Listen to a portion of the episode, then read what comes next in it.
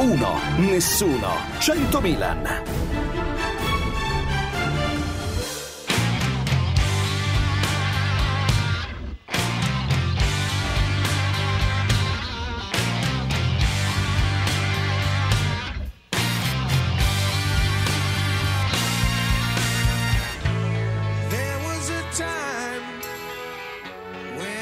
So broken hearted.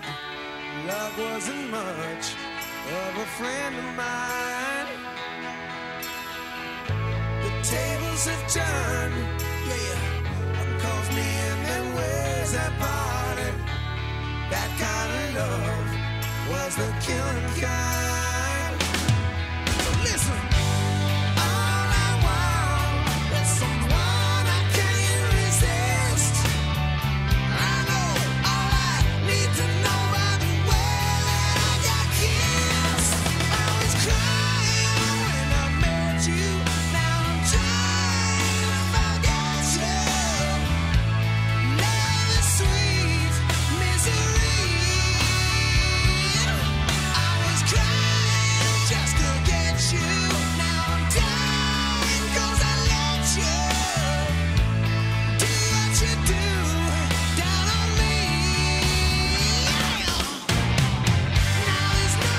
Nothing Ilan, datti una regolata.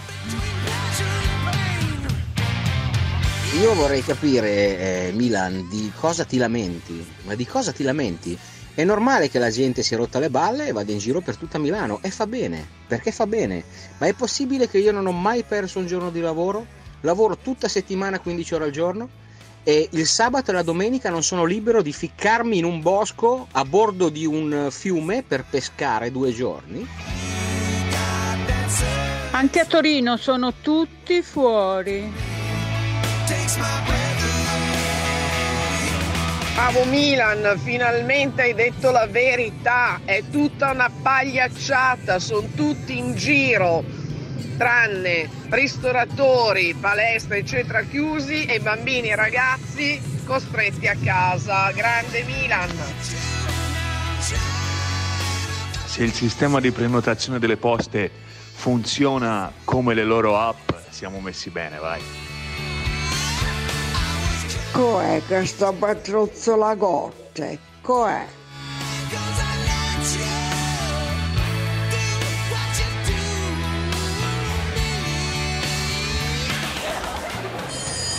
Tutti a scuola! Si conferma la decisione di riaprire fino alla, alla prima media. E il ministro Bianchi sta lavorando perché questa riapertura avvenga, avvenga in un modo ordinato. Ordinato, Eh, ordinato. e in alcuni Questo casi è il Premier Mario. Draghi. Siamo qui. Allora, c'è, signori, Maria Piera Ceci è terrorizzata. Ho detto che faccio due quiz, sta cercando di sbirciare. Sbirciare come a scuola. Due quiz sono semplici, sai la risposta. Allora, si riapre dalla prima media. Indovina mio figlio Mattia che classe fa? La seconda La media. seconda media, Quindi bravo. a casa. La- il secondo quiz hanno detto oggi, sentivo un professore che l'età più delicata è quella dei 14 anni che hanno fa- finito le medie così così e iniziano il liceo così così. Indovina Angelica che età? Il primo anno di superiori, 14 anni. Che fortunello che sei. Vedi che erano facili i due quiz. Bravo, Io sono sei bravo a disperato. valutare, sei bravo a valutare. vabbè, lo ammetto. Vabbè, molti dicono, mi ci scrivono appunto tutti in giro, pagliacciata, ma adesso parliamo di scuola. Oggi il Corriere ci lancia, lancia la classica bomba di marzo. Che Eh succede sì, con, eh le, sì, perché con le ieri bocciature? Sera, evidentemente la Fregonara si è fatta un po' di telefonate fra i presidi e c'è molta preoccupazione perché non è ancora arrivata l'ordinanza sugli scrutini di fine anno, quelli in cui, quella in cui si deciderà appunto come eh, valutare che cosa fare di questi ragazzi. Eh, quest'anno non si vorrebbe, come l'anno scorso, dire professori promuovete tutti, ma i Mm. presidi, presidi sono molto preoccupati perché è un attimo che le famiglie facciano ricorso contro le bocciature dimostrando certo. che è stato un un anno un po' particolare, eh, se pensiamo per esempio in campagna a sei settimane di scuola in presenza. Sei? In un anno sei settimane. Addirittura così Quindi tante? valla a bocciare un ragazzo di Campano e poi dimostrare che la scuola è stata bellissima. Not- Ecco. Notate come la Cici si occupa di scuola, ha detto la Fregonara, che poi è Gianna Fregonara che si occupa di scuola per il collega Corriere del della Sera. Corriere che appunto ieri sera avrà fatto insomma ha raccolto la preoccupazione dei presidi alcuni tra l'altro lanciano questa idea bizzarra perché non so come definirla altrimenti di rimandare gli scrutini ad ottobre A ottobre. sì, Ma cioè come? promuovere tutti, promuovere, insomma, non, non farli proprio a, a giugno, quindi i ragazzi passano alla classe successiva, naturalmente stiamo parlando dei più grandi, eh, perché alle elementari Sì. non si boccia, alle medie è molto rare, ecco. Si passa alla classe successiva, si fa un corso di recupero e a Ah. ottobre si decide se il corso di recupero è stato efficace e si passa alla classe successiva. Allora, il corso di recupero si doveva fare anche l'anno scorso, tu l'hai visto? No. Ecco. Però, eh, Maria Piera Ceci, vogliamo salutare il professor Raffaele Mantegazza che insegna pedagogia interculturale a Milano Bicocca. Buongiorno, professor Mantegazza. Buongiorno. Buongiorno, vi faccio un quiz. Sapete che Aia, età oggi è hanno i miei dura. due figli? Sapete che età hanno i miei due figli? Prima Do- superiore e seconda media. Eccolo lì, professore, Alle. benvenuto. Grazie, Grazie, siamo- ragazzi. Benvenuto. Beh, anche ce n'ho una a casa, eh? Sì, sì, sì, Quindi- vabbè. No, di università invece si parla molto poco. Vabbè, ma lei cosa ne pensa, professore, di tutta questa situazione? Università o anche, ovviamente... Beh, insomma, iniziamo da questa cosa delle bocciature, visto che lei è un Eh. pedagogista. Si boccia, si deve bocciare quest'anno o no? Perché da un lato la preoccupazione dei presidi, dall'altro però se si continuano a promuovere tutti sono i più fragili, lo sappiamo, quelli che ci rimettono, perché vanno avanti senza avere poi le competenze che, non- che ne so, per accedere per esempio all'università e fare un test. Ma dunque, noi siamo arrivati a porci questa domanda perché per anni abbiamo inteso la bocciatura come punizione, come minaccia e non come raro, rarissimo strumento formativo. Perché parliamoci chiaro, se la bocciatura fosse, un- fosse stata normalmente un caso su 100 con un progetto formativo facendo in modo che i ragazzi e la famiglia la prendessero come un'attenzione nei suoi confronti, non una punizione, quindi se non si pensasse che i ragazzi devono studiare per paura della bocciatura non saremmo a questi punti. Se stanno emergendo i punti dolenti della scuola. Però questo questo non è appunto come sappiamo tutti. Lei Mantegazza ha qualche idea su come finire questo benedetto anno scolastico, per esempio da questo punto di vista? Io penso che si dovrebbero fare come l'anno scorso, non bocciare i ragazzi, però proporre dei percorsi individualizzati a quelli più fragili, puntando sulla collaborazione delle famiglie e sulla collaborazione tra ragazzi. Quindi iniziare un percorso anche di, di mentoring, di lavoro tra ragazzi, in modo che si recuperino delle competenze che magari i più fragili hanno perso, ma mm, io penso che bocciare quest'anno non per questioni giuridiche, per questioni pedagogiche sarebbe Mm, proprio mm, anche se le scuole fanno un po' fatica a E organizzare sono due questi corsi anni così, eh, e sono già due anni perché anche l'anno scorso si è detto. eh, E invece poi si chiacchiera e alla fine così si fa e buonanotte, si, eh, si va tutto in cavalleria. Scusate se vi interrompo, le scuole potrebbero valorizzare, come dicevo, il rapporto tra ragazzi, cioè permettere a quelli più grandi di fare un po' di mentoring a quelli più piccoli, non è che i corsi di recupero, a volte i ragazzi lo fanno già, basta dar loro degli spazi e delle opportunità, per esempio. Questa è un'idea. E poi c'è il problema anche della valutazione, perché eh, in effetti se molti insegnanti non erano neanche stati preparati alla didattica a distanza, ma in qualche modo si sono buttati, c'è anche il problema di insegnanti non preparati alla valutazione a distanza. Io ho visto un suo post nel fine settimana davvero un po'... Lei si è arrabbiato tantissimo, non so con chi ce l'aveva, eh.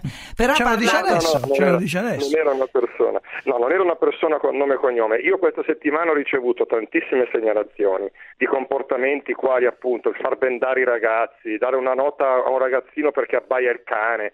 Cioè queste cose folli a un certo punto il- la- la- l'accumulo mi hanno portato a rivolgermi ad un interlocutore fittizio che però è, è un po' la sintesi di questi comportamenti indecorosi, indecenti. Cioè, lei ha detto, veramente- caro collega, per, eh, far- far, mm, le farei fare domani mattina lezione bendato con una webcam che ti inquadra davanti, una di fianco, in una un posto che una. non dico, insomma, vabbè.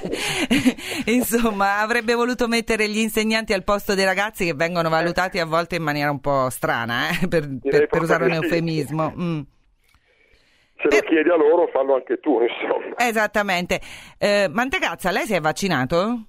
Certo. Ecco, perché Ecco, come cosa- tutti gli Cosa ne tutti pensa di docenti questa, eh, di questa vicenda? Però i ragazzi dell'università sono a casa, io ho anche quella, eh, Alessandro, tutti i lamenti, ehm, da un anno. Che senso ha vaccinare i prof, i docenti universitari se non si parla di rientrare in presenza?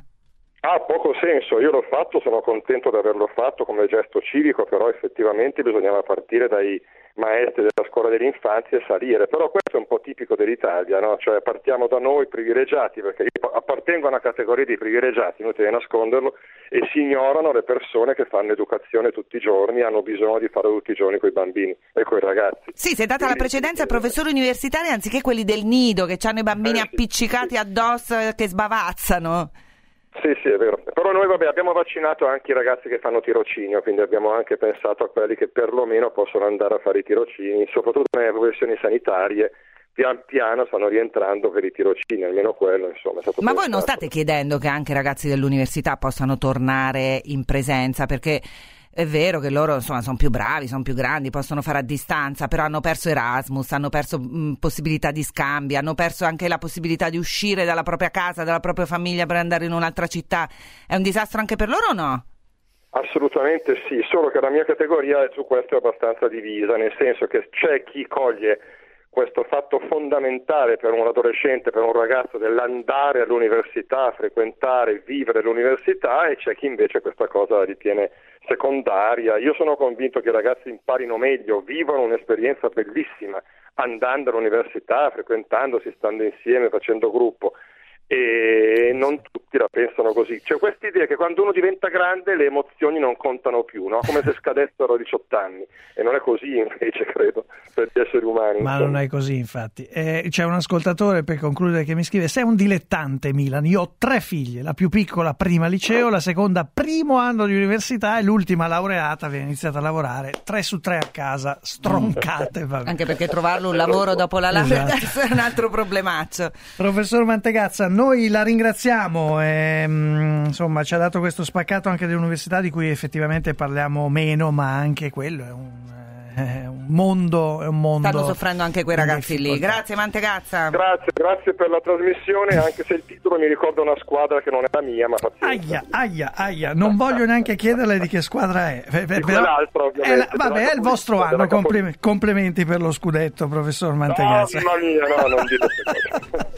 Grazie, Vabbè, ma non, vado, par- eh, non io parliamo di calcio, di calcio, non parliamo di calcio vado. che la Prosesto ha perso, hanno pure esonerato l'allenatore, siamo in acque ancora buone, ma insomma un po' così, cominciano a farsi agitate. Cara Maria Piera, ci troviamo lunedì prossimo. Ti piace la nuova Aspetta, sede? eh, lunedì sì. prossimo. Ah, La- no, ah, la- no, è vero. Lunedì, prossimo non ci in siamo, onda, non ci in siamo. onda. La nuova sede è No, bellissima. aspetta, aspetta. Noi non siamo in onda. Tu vieni qua a lavorare. Noi non infatti siamo in vengo, onda. infatti vengo, ti do questa Va notizia. bene, va bene. La nuova sede com'è? Bellissima. Brava. Luminosa, bisogna- luminosa. brava, e brava. quindi ci dà speranza. Brava, brava. Abbiamo bisogno di luce. Brava aziendalista, vai.